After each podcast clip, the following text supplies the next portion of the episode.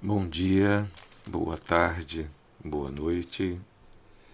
Peço licença para entrar em sua casa, chegar até você por meio dos aplicativos, através da internet, através do w w w ponto r b e ponto com ponto b r. Aqui me aproximo de você para trazer o Evangelho no Lar. Essa é a Rádio Brasil Espírita. Saudamos você nesse instante, em nome de Jesus. Esse é um programa espírita, chega até você através da internet, como já disse. É uma iniciativa da Rádio Brasil Espírita, que é uma das rádios que circulam pela internet, que chegam por meio de aplicativos como Spotify, Amazon Music. Esse é um podcast, esse novo estilo de comunicação que nos foi propiciado pelos dias atuais, através da internet. Então, bom dia para você, boa tarde para você, boa noite. E porque eu estou dando três saudações, que você pode estar me ouvindo a qualquer instante. Esse programa fica disponível para que você possa escutá-lo todas as vezes e quantas vezes quiser e achar necessário. Então, saúdo em nome de Jesus. Sim, do judeu Jesus, do Cristo de Deus, daquele que à luz da doutrina espírita é o nosso modelo e guia, é a nossa referência. E é diante dele, nesse momento, que eu me coloco perante você, para que juntos possamos refletir, né, um pouco sobre a, a mensagem do Evangelho. Então me coloco agora, a partir desse instante, convocando você para que, numa breve prece, nós sintonizemos com as forças maiores.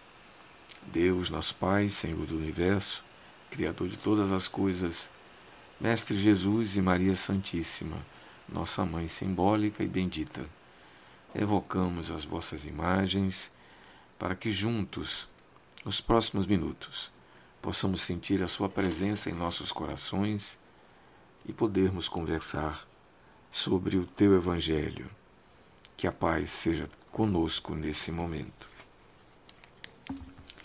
Então, mais uma vez, vamos começar, vamos conversar, vamos refletir, vamos dialogar aqui. Embora eu fale, você me escute, mas você pode entrar em contato conosco por meio das plataformas, mandar sua pergunta, sua interrogação, e assim, quem sabe, nós possamos estreitar os laços, né? Você pode usar o w w w ponto r b e ponto com ponto b r para se comunicar com a Rádio Brasil Espírita. Eu me chamo Josael Bruno, faço um dos programas, faço uma das versões, né, uma das, um dos episódios do programa Evangelho no Lar. Evangelho no Lar é uma atividade dessa rádio, entre muitas outras, mas especificamente focada no Evangelho segundo o Espiritismo. E nesse nosso foco do Evangelho, né, nós fazemos uma leitura e alguns comentários em torno da obra Evangelho segundo o Espiritismo.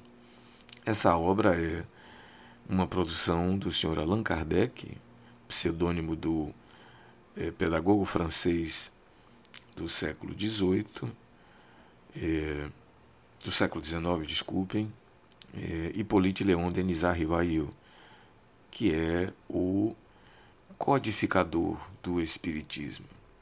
O Espiritismo teve sua origem a partir do trabalho dele, a partir da sua lavra, a partir de sua produção. Ele codificou um monte de informações que já haviam sido produzidas, trazidas por meio da mediunidade. Ele estabeleceu método, estrutura, ordem, lógica, e publicou cinco obras a partir de, mil, de abril de mil oitocentos e cinquenta e sete. Essa obra que nós comentamos hoje, que estaremos conversando, ela chega em mil oitocentos e sessenta e quatro e é a obra de caráter religioso, é a terceira das cinco obras. É ela que se propõe a trazer uma percepção do trabalho feito pelo judeu Jesus, que chega até nós através dos evangelhos, né? Sobretudo do Novo Testamento, daquilo que depois foi escrito, compilado, traduzido inúmeras vezes e que chega por nós como parte de um livro chamado Bíblia. Muito bem. É, Kardec, em A Época, se debruça sobre aspectos do Evangelho. Ele não pega todo o Evangelho, ele pega os evangelistas Lucas, Marcos, João e Mateus e extrai delas o seu ensino moral, ou seja, essa obra não é uma obra de toda a narrativa do Evangelho, de toda a descrição, não. Ela se atém ao chamado ensino moral que Jesus, o Cristo, nos ofereceu. E ele seleciona os aspectos importantes do ensino moral, não que não tenha aspectos que não sejam importantes, mas ele deixa de lado os fatos da vida cotidiana, as narrativas em relação à sua historicidade, eh, os milagres, isso fica para outras obras. Ele pega o ensino moral, e o ensino moral sobre o qual não há grandes diferenças entre as escolas cristãs, as muitas escolas cristãs, né, sobre o qual não existe, como se costuma dizer, é, divergências. A esse ensino moral, Kardec faz uma análise, uma percepção, que é o grande diferencial dessa obra, que é a percepção espírita. Então ele se dedica a fazer uma luz, né? Daí o nome da obra, é Evangelho segundo o Espiritismo. Essa é a diferença, né? Não é o Espiritismo segundo o Evangelho. Não se pegou os princípios espíritas e se observou o Evangelho, embora muitas obras que vieram depois fizeram isso, né? Se dedicaram a um estudo profundo, demorado, exaustivo de aspectos do Evangelho. Mas em quase todas elas o que percebemos é um espírita, né, uma percepção espírita olhando para o Evangelho. E é o que essa obra faz, né? Então, por isso, quando nós falamos Evangelho no Lar, ou seja, a gente quer trazer até você e chegue até você no seu lar interno, na sua mente, no seu coração, mas também em sua casa física mesmo, a oportunidade no tempo e no espaço de que você reflita conosco sobre Evangelho à luz do Espiritismo. Há muitos evangelhos, existem evangelhos lidos à luz do catolicismo, evangelhos lidos à luz e explicados à luz das igrejas anglicanas, à luz das igrejas reformadas, e quantas igrejas reformadas existem, né? Que foram simpaticamente chamadas de evangélicas, né? Mas na verdade vem lá da reforma protestante e que se multiplica, que se divide, que se eh, particulariza nas suas muitas interpretações. Então há muitos, muitas formas de ver o Evangelho. O Espiritismo é uma delas. Não se coloca como melhor nem pior do que as outras, apenas traz uma percepção que aos nossos olhos é mais ampliada, porque adiciona os princípios da, do Espiritismo, da doutrina espírita: reencarnação, imortalidade, polaridade dos mundos, evolução constante, um Deus ordenador de todas as coisas, uma percepção do divino um pouco mais ampliada, não mais antropomórfica, né? A figura de um Deus que não pune, uma lei de responsabilidade que muitos afirmam chamar de lei de causa e efeito, embora o Espiritismo não a coloque dessa forma, né, trazendo apenas a causa e efeito como parte de algo maior, da causalidade, mas que aponta outros aspectos como a complementaridade, a singularidade, a sincronicidade. Então, vamos conversar, né, a partir de agora, sobre Evangelho segundo o Espiritismo. E como nós fazemos, né? como costumamos fazer, como costumamos fazer, repetindo, né? Vamos começar com a nossa leitura preparatória. Nossa leitura preparatória tem sido, tem sido o livro Caridade no Dia a Dia, de Adenauer Novaes, da Fundação Lar Harmonia. Hoje a nossa página chama-se Caridade e Religião. Pratique a caridade naturalmente, mesmo com a recomendação religiosa, pois é o caminho para a construção de uma personalidade saudável e evoluída. Sua religiosidade inclui sempre o dever da caridade para que a igualdade se estabeleça na Terra. Ao vivenciar sua religião, pratique a caridade no seu dia a dia, nos rituais que executa e principalmente nas relações no templo que você frequenta. Caridade é preceito obrigatório da vida religiosa do ser humano, pois implica o estabelecimento de boas relações com seus confrades. Naturalize tudo o que faz em nome da religião, principalmente a caridade que você pratica. Normas e preceitos religiosos devem concorrer para a caridade, pois regras foram feitas para tornar o ser humano melhor. Não permita que interpretações equivocadas de anotações de sua religião petrifiquem seu coração, deixando de auxiliar o próximo. Nenhuma religião pode se opor ao perdão, à caridade e ao amor. Em sua devoção, inclua a solidariedade, a compreensão do erro do outro, a tolerância à ignorância do ser humano, bem como a caridade para com os que erram. Quando no sacerdócio religioso, não deixe de exercer ativamente a caridade, para que seu exemplo se torne natural, espontâneo e integrante de sua personalidade.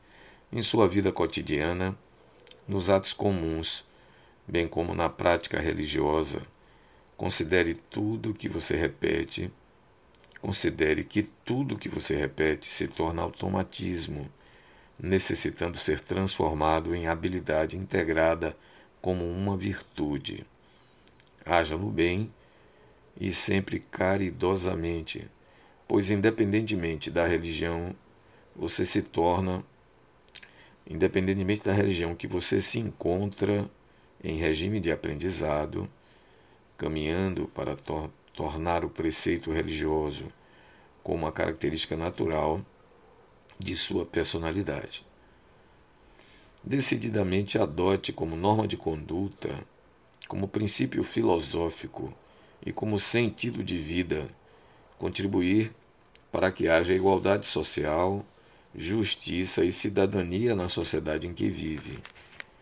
Tome a caridade como religião, o amor como sentimento e o bem comum como atitude permanente. Sem a caridade, a religião cujas propostas incluem o auxílio aos que necessitam e a erradicação de todo sofrimento na terra, é vazia de sentido. A religião deve ser o lugar no qual você deve viver a excelência de tudo que você prega, idealiza para si e para o próximo. Nunca permita que sua religião o separe de seu irmão em humanidade ou o coloque como seu algoz.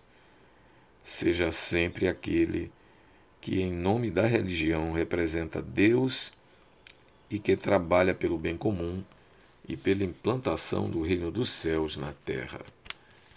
Que bela mensagem, né?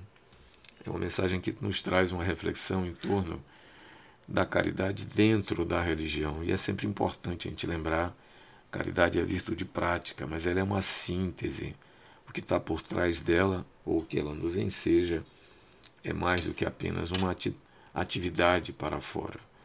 Ela é uma possibilidade de realização e de alcance de determinados patamares de virtudes, né, de qualidades, de habilidades, melhor falando, que nos servem nesse e no outro plano. A consciência de que se é espírito imortal amplia o, a percepção das coisas. Cada vez mais, e essa é uma contribuição muito diferenciada do espiritismo, passamos a nos dar conta de que somos seres transdimensionais. Né? Não se assuste com a palavra. Né? Trans é aquilo que vai além dos limites. Né? Dimensão é o que nós vivemos. Nós vivemos na dimensão material, mas nós somos sabedores de que somos seres imortais, somos espíritos. Estamos vivendo uma fase de lagarta. Costumamos sempre fazer essa metáfora. Nós estamos agora, mas vamos entrar no casulo da morte, né? Através dos processos desencarnatórios. Cada um vai encontrar o seu dia, o seu momento, o seu instante. E quando isso acontecer, nós emergiremos do outro lado, né? Atravessaremos o portal, chegaremos na condição que estávamos antes de vir para cá. Essa é uma das certezas, uma das consciências que o Espiritismo não traz. Daí a sua diferenciação. Daí porque quando falamos de, falamos de Evangelho à luz do Espiritismo, não podemos deixar de colocar que esse aqui é o ponto. Né? O Espiritismo nos traz essa percepção. Então, quando você escuta uma fala de Jesus e põe esse filtro, esse óculos, essa percepção de que se é espírito imortal, as palavras ganham uma dimensão diferenciada. Né? É como nós vamos ver agora. Nós estamos, nesse instante, com vocês, no capítulo oitavo, que fala da questão da pureza. Né? É o capítulo Bem-aventurados puros de coração. Nós vimos até a pureza por pensamento no item seis e sete, né? Pecado por pensamento, e há uma referência à expressão adultério, que com a percepção espiritual, né, que o Espiritismo nos propicia, ela passa a ter uma dimensão muito mais dilatada, deixa de ser uma coisa restrita às relações individuais, embora não possa deixar de, né, ser considerada, mas das relações individuais entre homem e mulher, mas passa a ter um pensamento, Uma, uma acepção muito grande. Né? O Cristo, quando fala nesse ponto, ele está falando do, da pureza de pensar, né? Da pureza de... É, há muitas pessoas que pensam o tempo todo, e o pensamento é o móvel das ações. É, ele chega fi, é, colocando no final que é, a ideia começa dentro do ser humano, ou seja, a partir do pensar, o estilo de pensar, de falar, de abordar as coisas, né? Mas aqueles que apenas pensam, mas eles não chegam a praticar. E aí? Então você será punido ou será responsabilizado, preferimos mais a palavra responsabilidade, do que aquele que agiu, né? Será responsabilizado na mesma medida. Né? Kardec conclui o item sete dizendo isso. Né? Naquele que nem sequer concebe a ideia do mal, já há um progresso. Naquele que tem a ideia do mal, a ideia aparece com frequência, mas ele a repele, está em vias do processo de progresso. Naquele que pensa no mal e esse pensamento lhe compraz, o mal está em plenitude. Então, não haverá ação sem haver pensamento. Então, ele faz uma gradação aqui em três níveis, mas na verdade pode ter infinitos níveis. Né? É, o pensamento acaba sendo uma forma da gente se expressar no mundo, né? E a doutrina espírita amplia esse conceito, chegando a dizer que é pelo pensamento que se constrói muitas e muitos, né, muitas ideias, né? Há narrativas de André Luiz pela Lavra de Chico que fala que é o pensamento a matriz de muitos estados de alma, estados de alma esse que se concretizam tomando forma, cor, percepção na outra dimensão, mas também nessa dimensão. Né? As chamadas doenças psíquicas não são mais do que doenças engendradas a partir do psiquismo, do pensar da mente. Então aqui, de fato, o pensamento tem uma dimensão muito grande nesse plano em que nos encontramos. Mas sigamos. E o que temos hoje na nossa conversa é o item oito e o item nove. Os itens oito e nove trazem um tema chamado a verdadeira pureza. Olha o que Kardec nos traz. Ele traz o termo mãos não lavadas. Nós temos um artigo longo e uma citação também longa que Allan Kardec procurou nos evangelhos, né, nesse caso aqui, no evangelho de Mateus e no evangelho de Lucas, para uma passagem no qual Jesus faz uma fala extremamente importante. Vamos a ela. Estão, então os escribas e os fariseus, que tinham vindo de Jerusalém, aproximaram-se de Jesus e lhes disseram: Por que violam os teus discípulos a tradição dos antigos, uma vez que não lavam as mãos para fazer suas refeições? Jesus lhes respondeu: Por que violais vós outros o mandamento de Deus para seguir a vossa tradição? Porque Deus pôs esse mandamento: honrai o vosso pai e a vossa mãe, vossa mãe. E esse outro: seja punido de morte aquele que disser a seu pai ou a sua mãe palavras ultrajantes. E vós outros, no entanto, dizei: aquele que haja dito ao seu pai e sua mãe, toda oferenda que faço a Deus vos é proveitosa, satisfaz a lei, ainda que depois não honre nem assista seu pai e sua mãe, tornando assim inútil o mandamento de Deus pela vossa tradição. Aqui cabe uma pausa. Vejam que os fariseus, a essa época, a essa altura da narrativa do Cristo, todos conhecem a história, já se inquietavam com aquele novo profeta, com aquele profeta jovem, com aquele profeta que vi, é, praticamente seguia os passos de João Batista, porque tinha sido decapitado, né? E que agora parecia afrontar, parecia ameaçar a tradição e a estrutura da religião. Então, lembrando que a religião tinha mais do que apenas o aspecto religioso, era também uma parte da própria vida dos judeus e tinha poderes de Estado, né? Quase tão importante quanto o, o poder político de então, né?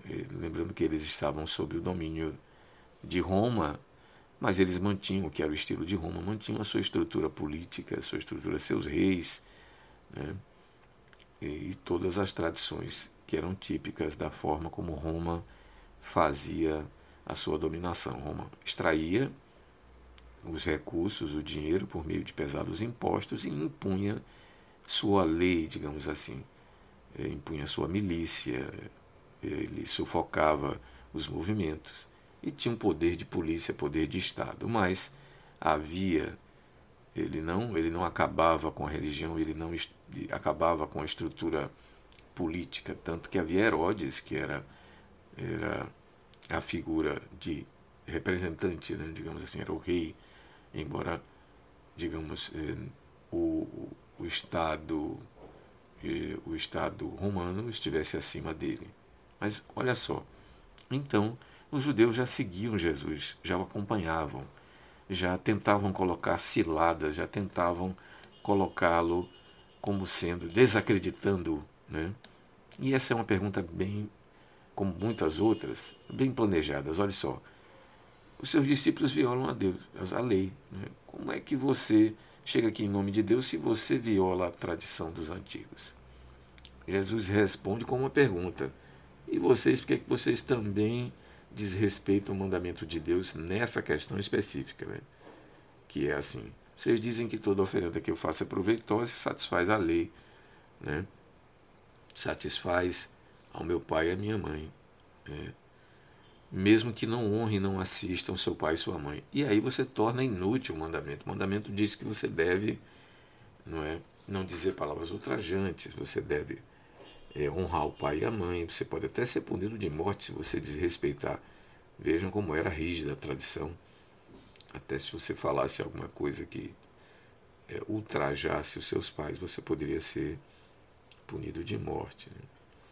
Muito bem. Mas aí a tradição judaica, farisaica, né, aqui nesse caso, porque que você e quem se dirigia a Jesus eram os protetores do templo, eram os fariseus.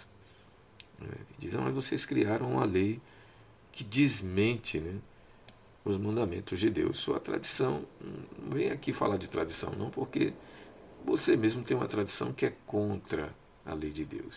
E Jesus não media palavras. Olha o que ele diz em seguida: Hipócritas, bem profetizou de vós Isaías quando disse: esse povo me honra de, de lábios, mas conserva longe de mim o coração. É em vão que me honram ensinando máximas e ordenações humanas. Depois, tendo chamado o povo a si, disse: escutai e compreendei bem isso. Não é o que entra pela boca, que entra na boca, que macula o homem. O que sai da boca do homem é que o macula. O que sai da boca procede do coração, e é o que torna impuro o homem. Porquanto do coração é que partem os maus pensamentos, os assassínios, os adultérios, as fornicações, os latrocínios, os falsos testemunhos, as blasfêmias e as maledicências. Repare que o Cristo ele vai pontuando várias coisas assim que são de fato a, a origem de muitos males. Mas vamos seguir. Olha só. Essas são as coisas que tornam impuro o homem. Comecem a haver lavado as mãos, não é o que torna impuro. E então, aproximando-se deles, disseram seus discípulos: sabeis que, ouvindo o que acabais de dizer, os fariseus se escandalizaram? Jesus completa. É, ele, porém, respondeu: arrancada será toda a planta que meu Pai Celestial não plantou. Deixai-os. São cegos que conduzem cegos. Se um cego conduz outro, caem ambos no fosso. Essa maravilha de texto foi retirada do capítulo quinze, dos versículos de um a vinte, né? Então praticamente vinte versículos, do evangelista Mateus. É importante que a gente destaque isso, porque esse é um episódio, o contexto em si tem pouca relevância, né? A historicidade eu apenas contei, apenas para que a gente se situasse.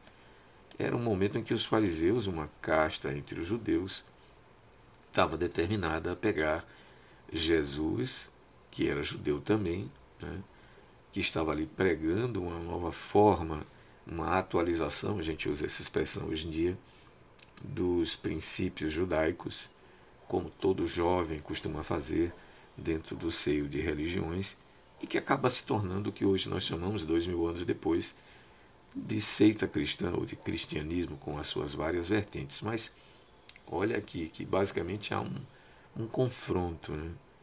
Havia uma tradição que dizia que a pureza se mantinha por meio de comer as mãos, comer com as mãos lavadas, que ninguém duvida disso, né? Um princípio de higiene básico, né? Mas o Cristo extrapola, como fazia em quase tudo, e amplia a percepção. E essa é uma das coisas que o Espiritismo também traz, né? Ampliar a percepção das coisas. A ampliação é muito clara aqui. Escutar e compreender bem isto. A fala do Cristo é direta. Não é o que entra na boca que macula o homem. É claro que se você come uma comida contaminada, isso vai lhe trazer problemas intestinais, né? Vai trazer problemas no seu sistema sanguíneo, enfim, enfim, né? O básico é que se saiba que se coma com as mãos limpas, né, e que se coma alimentos que tenham sido adequadamente preparados, né? Não é o que entra que macula. O que sai da boca do homem é o que macula. O que sai da boca vem do coração e é o que torna impuro o homem. Então, a intenção aqui dele é colocar que a pureza não vem de fora, a pureza vem de dentro. E é claro que vem de dentro, né? O que torna um homem impuro é a natureza do seu ser profundo, né? É o seu pensamento, porque é do pensamento que nasce uma série de questões que ele coloca aqui: assassínios, tirar a vida do outro; adultério, alterar as coisas como elas são, a proveito próprio; as fornicações, que é um tipo de adultério específico ligado à questão das relações sexuais, né? Pode ser aí entendido como estupros, né? Enfim, uma série de questões ligadas às práticas sexuais criminosas; os latrocínios, que são aqueles que roubam para matar ou matam para roubar; os falsos testemunhos, claramente as mentiras, né? As adulterações, é, aqueles que é, prometem e não cumprem ou fazem diferente daquilo que foi combinado; as blasfêmias, que são os descumprimentos e a, a, o desvio do caminho correto, sobretudo ligado às questões de religiões, as maledicências, muito comuns nos dias de hoje, ainda presentes no coração do homem, que é, sem dúvida, todo o conjunto de atitudes inadequadas nas relações humanas, aqueles que aumentam, falseiam, mentem, tudo isso é impureza de coração. E o Cristo é muito afirmativo. Essas são as coisas que tornam o homem impuro. Comer sem lavar as mãos é menor, né? Não tem tanta importância. E aí, as palavras finais nos versículos, né? Quando os eh, discípulos de Jesus chegam diretamente para ele e dizem: olha, os fariseus ficaram escandalizados com o que você disse. E a resposta do Cristo: deixe-os. Eles são cegos, cegos que conduzem cegos. Ambos caem no fosso, né? E há aqui uma fala importante que é: arrancada será toda a planta que meu Pai Celestial não plantou. Como se dissessem: cuidado com os acréscimos que são colocados à palavra do meu Pai. Aí a palavra do meu Pai é a planta que meu Pai não plantou, é todos os acréscimos que nós colocamos das nossas falas e interpretações e que acabam virando práticas dentro das atividades religiosas. É muito importante.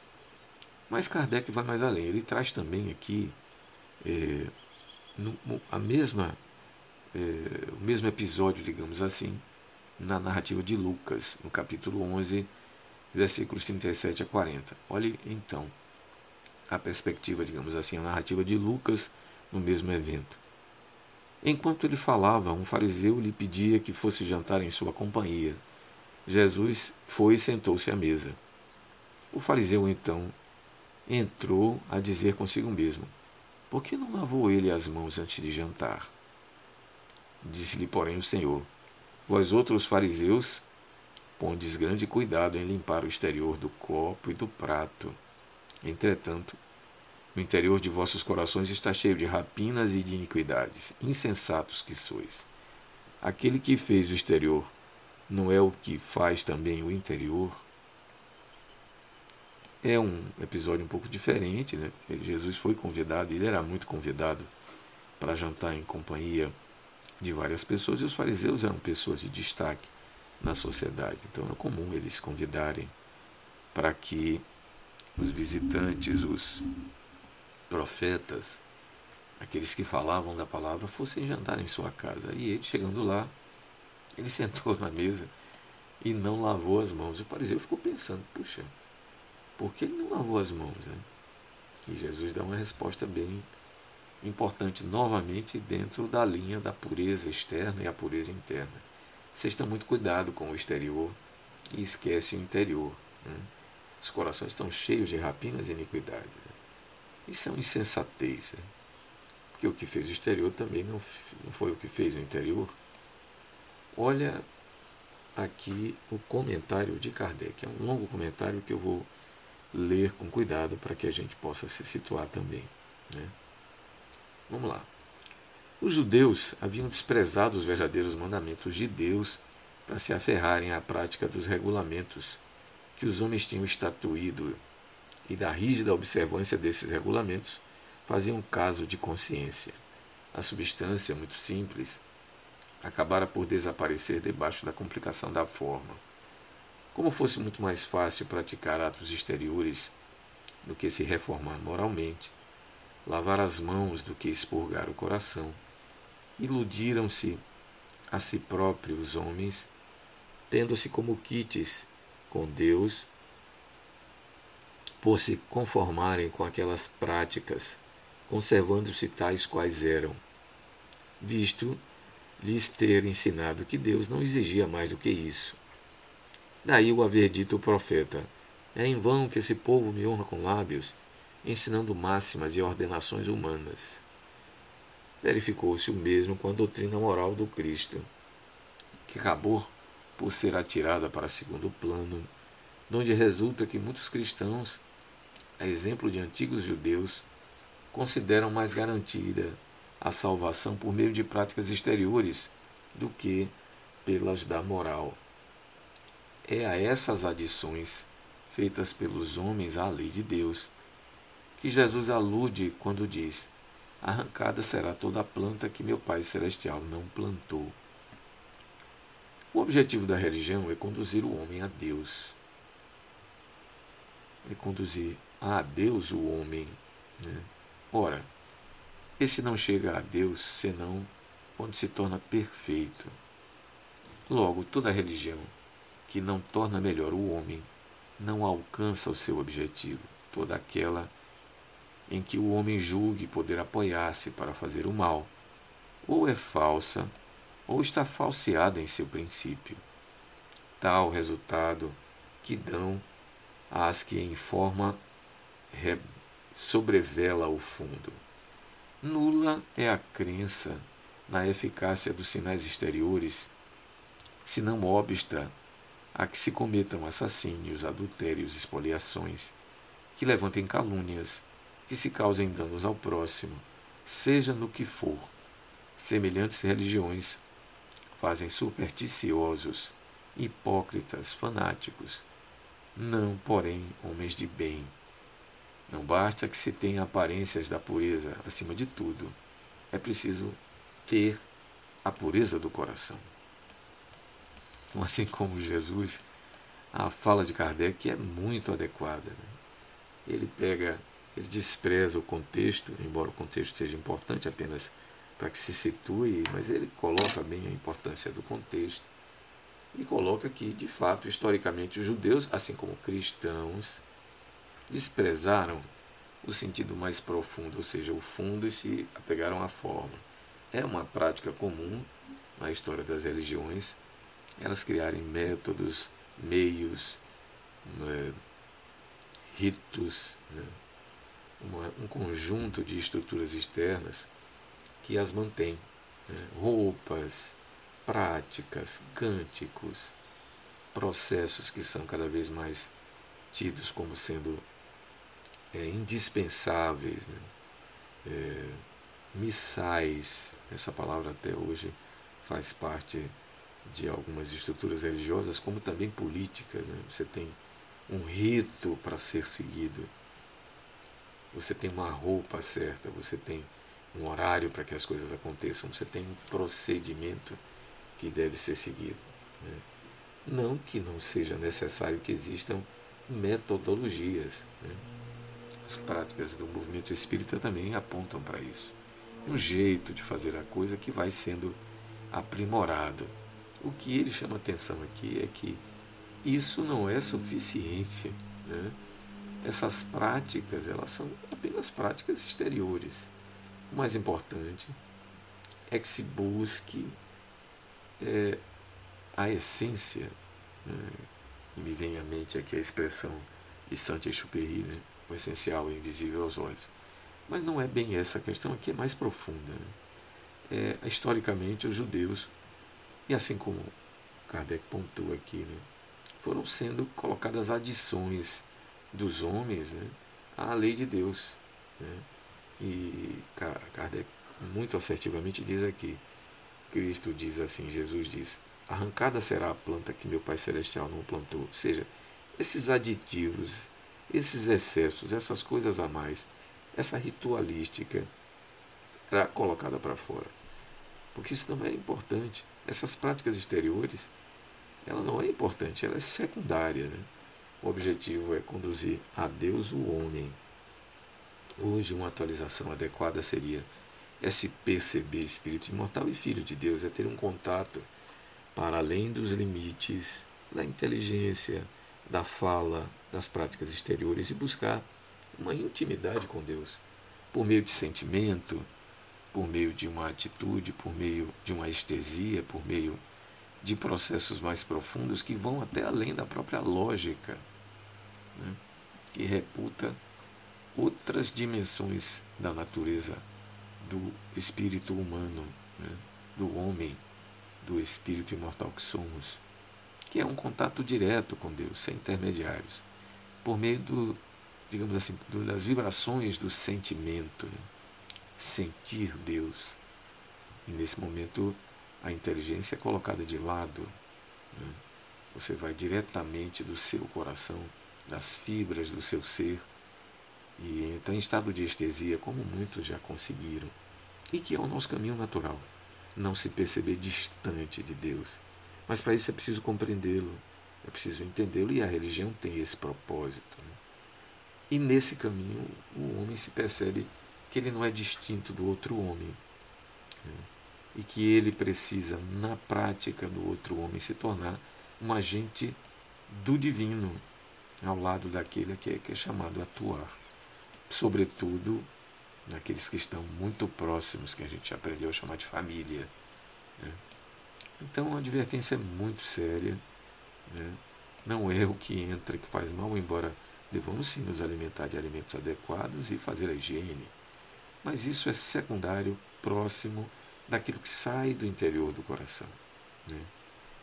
A crença na eficácia de sinais exteriores é absolutamente nula, desde que ela não impeça que se cometam assassínios, adultérios, espoliações, calúnias, qualquer dano que se cause ao próximo, seja o que for. Se as religiões assim fazem, elas criam fanáticos, hipócritas, supersticiosos, mas não fazem homem de bem, né? Então não é importante que tenha apenas aparência de pureza, é importante que essa pureza aconteça no coração. Então nós ficamos por aqui hoje, desejando a você muita paz, você e sua família, seus bem-amados, sugerindo que oremos pela paz mundial, que começa com a paz em nossos corações, pedindo a Deus e aqueles que já fazem a sua vontade, que abençoe e proteja aqueles que se encontram vulneráveis na sociedade, a partir da ação firme e decisiva dos que se encontram sintonizados com o bem, que devem ser os religiosos, como a gente viu agora na fala de Kardec. Sejamos, pois, agentes divinos, somados ao bem a partir do pensamento, da nossa atitude e da nossa ação. Fiquem todos em paz. Muito obrigado por nos ouvir até agora. Que Deus nos abençoe, proteja e esteja em nossos corações.